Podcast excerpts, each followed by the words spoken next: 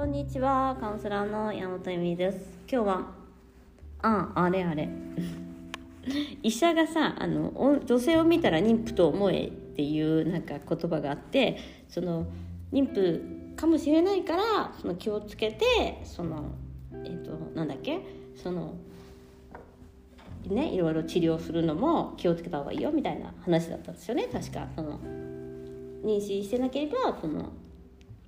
うんね、いろいろ治療してもいいけど妊婦かもしれないからっていうことだから女性はみんな妊婦だと思いみたいな言い方をするんだけど、えーと、私の場合カウンセラーでもう3年もカウンセリングやっててセックスレスセックスセックスセックスセックスばっかりやってるからもうセックスレスの人ばっかりに会うわけじゃないですか当たり前だけど。でで私に会う人ってあいやなんかインナーチャイルドもあったんだけど、まあ、セックスレスも結構悩んでてみたいな人もいっぱいいたりとかセクシャリティに悩んでてっていう人がいっぱいいる。私のね 周りにはいるわけですよ。だからなんかだからあセックスレスで私だけが悩んでるのかと思っあのフォローと一緒で私だけがこんなに苦労して悩んでるのかと思ってましたみたいな方がすごいいっぱいいるんですよ。やっぱり。あのあの私の場合はもうカップル見たらセックスレスだと思えっていうぐらい思ってて「え？セックスレスじゃないの?」みたいな。いやもうすごい申し訳ないんですけどもう普通なんですよね。だからセックスレスじゃないこと自体がもう奇跡っていうかえ？セックスレスじゃないの？みたいな。だからその前も浮気セックスレスだから浮気してるのだと思ってたって思ったらセックスじゃないの。え浮気してるのはセックスレスだからじゃないみたいな。不満があるわけじゃなくてみたいな話だったじゃないですか。でやっぱりそういうのえっと皆さんすごいなんか自分だけこう苦しんでるんだって思うんですよ。イーナーチャイルドの方もそうなんですけどなんか私だけ敗戦してるパーソンなのよみたいな。感じ？なんかその私だけこうなんか会社で泣いちゃって恥ずかしい思いしたとかっていう方もいたんですけどいやいや全然会社で泣いちゃう人なんていっぱいいるから世の中にみたいな。なんかみんなはちゃんとやってるのにみたいな。ご夫妻とかもそうじゃないですか。新婚でみんなちゃんとやってるのにみたいな。でまあ新婚でセックスレスの方とかもまああの本当に別に悩む必要はなくてっていうかええ悩むえっとね本当にだからもうセックスレス普通なんですよ。で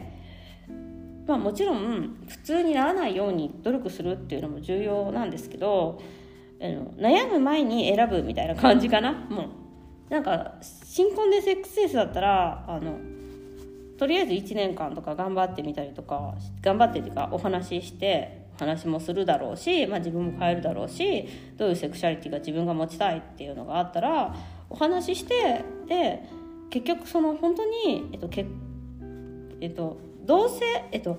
セックスレスになるタイミングって同性結婚、えっと、2人の人生のあのなんていうの確約ができるとどんどんどんどんみんなセックスレスになっていくんですよ。これはすごい話。だから同棲、えー、まず同棲したらセックスレスになりやすいし、まあ、セックスレスになるタイミング？で、えー、結婚したらまずセックスレスになりやすいし、えーと、次何？妊娠出産？妊娠してもセックスレスになりやすいし出産してもねセックスレスになりやすいしみたいな、えーと、あとまあおと夫の、えーとあれだよね。えーと、仕事のうんなんかキャリアを積む時の試験とかそういうのもセックスレスになりやすいですね。だからあの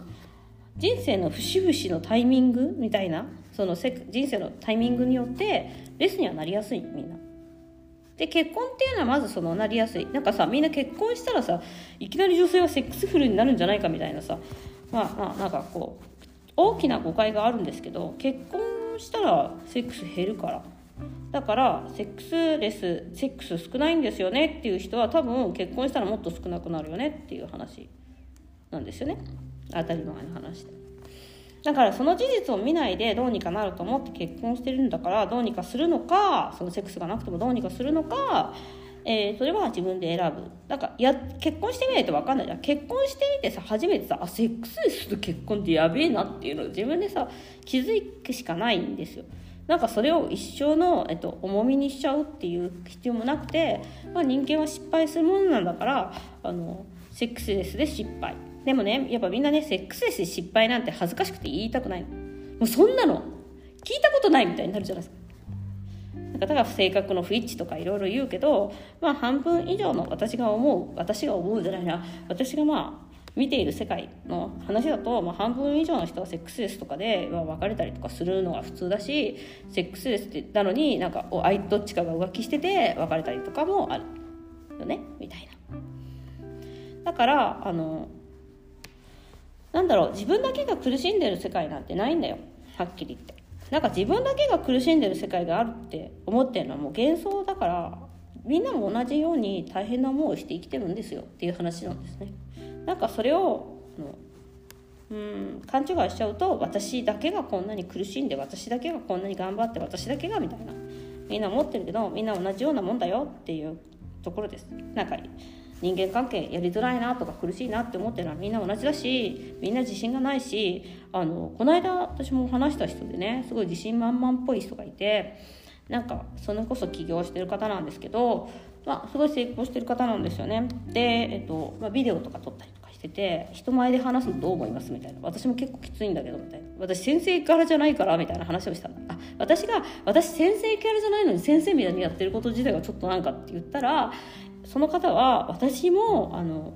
本当に人前で喋るのがめちゃめちゃ苦手でみたいな。そういう人じゃないのね。全然そういう風に見えないんだけど。でビデオとか撮ってるんだけどもう全部だからすごいの。本当に苦手だから全部原稿を作って原稿通りに全部やってる。わかる？だからさ苦手だから努力してんですみたいな。そっか。私苦手だからやるのやめようかと思ってたんですけどって言ったらさそれはちょっと間違ってますよみたいな話になって。あそっか。だからそこは苦手なんだったら努力しなきゃダメだよねっていう話だったんですね。なるほどみたいな。ね全部原稿を作ってすごい原稿を作ってビデオを作るってすごい難しいんですよ。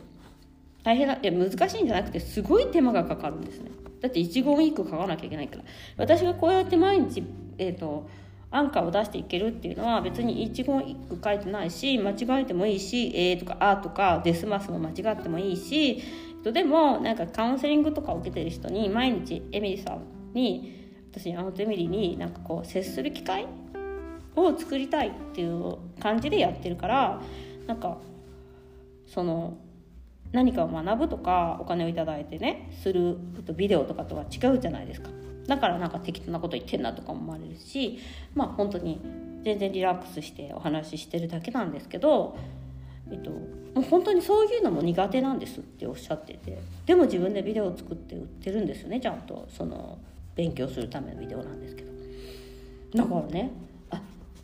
私だけこう苦しいのかなと思ったらみんながみんな努力してるんだなっていう苦手なことは？苦手なりに？その苦手なことをしないとかじゃなくてやっぱりそういう、えっと、できないものはできないなりに頑張るっていうかそれがその全く関係ないブラック企業で頑張るとかじゃなくて自分のやりたいことであったらですよっていう話だったんです。で彼女はその自分がやりたいことがそのねビデオを作ったりとかすごい好きなことだから全然辛くないしそのすごい働いてんですよねだからねいっぱいね。そのだって原稿私も本当気が遠くなると思っても原稿を作るってありえなくない？みたいな。一言一句みたいな。そう。だからやはりそのみんな自分だけじゃないの。不得意なのは自分だけじゃないしできないって思って頑張って、えっと、そういうふうに努力してできるようになってるのも自分だけじゃないしそれは好きなこととかやりたいことがあった時に自分の夢を叶えたりとかもしくはそのみんなが普通にやってるようなこと例えば婚活とか彼氏作るとかそういうこともさなんかみんな普通にやってんじゃんって思うけどめちゃめちゃ努力してる人はめちゃめちゃ努力してるから、うん、だから、えーと、それそのために努力するっていうかそのために何かしらの学んでいくっていうのはやはり自分が手に入れたいもののために頑張っていくっていうのはね成長に本当につながりやすいからうん、今回も思った。だからなんかみんなあの、まあ、セックスレスでね私だけが苦しんでるみたいなのはいやみんなそれなりにセクシャリティのことだって悩んでるよっていうあなただけじゃないよっていう感じなんですよね。そのやっぱりそのなんでセックスとかになっちゃうと当たり前に手に入ると思っちゃうんだろうって。その高学歴とかうん。なんかそれこそ結婚とかもそうだしお仕事とか当たり前に手に入るなんて誰もみんな思ってなくてみんな努力して手に入れてるじゃないですか。まあ、努力っていうかある程度ねその挑戦したりとか自分なりに自分を見ながらやってる。でもセクシャリティってなるとなぜかみんななんか何もしなくても全然手に入っちゃうでしょみたいな。えそれってみんな悩んでないんでしょみたいな。えいそれはすごい、まあ、運がいい人とかはたまにいるのかもしれないけど、まあ、そういう人ってすごい少ないと私は。っていうか私本当におなんかみんな言ってないだけでみんなだって50%の人がセックスレスなんだから2人に1人は妊娠じゃないけど2人に1人はセックスレスなんですよだからなんか2人に1人はそこで悩んでるのかそこに、えっと、何か答えを見つけてる夫婦の中で何かしらの答えとかを見つけてるんだろうなと思います。ということでセックスレスあなただけが悩んでいるのではないという話をしました。ではまた。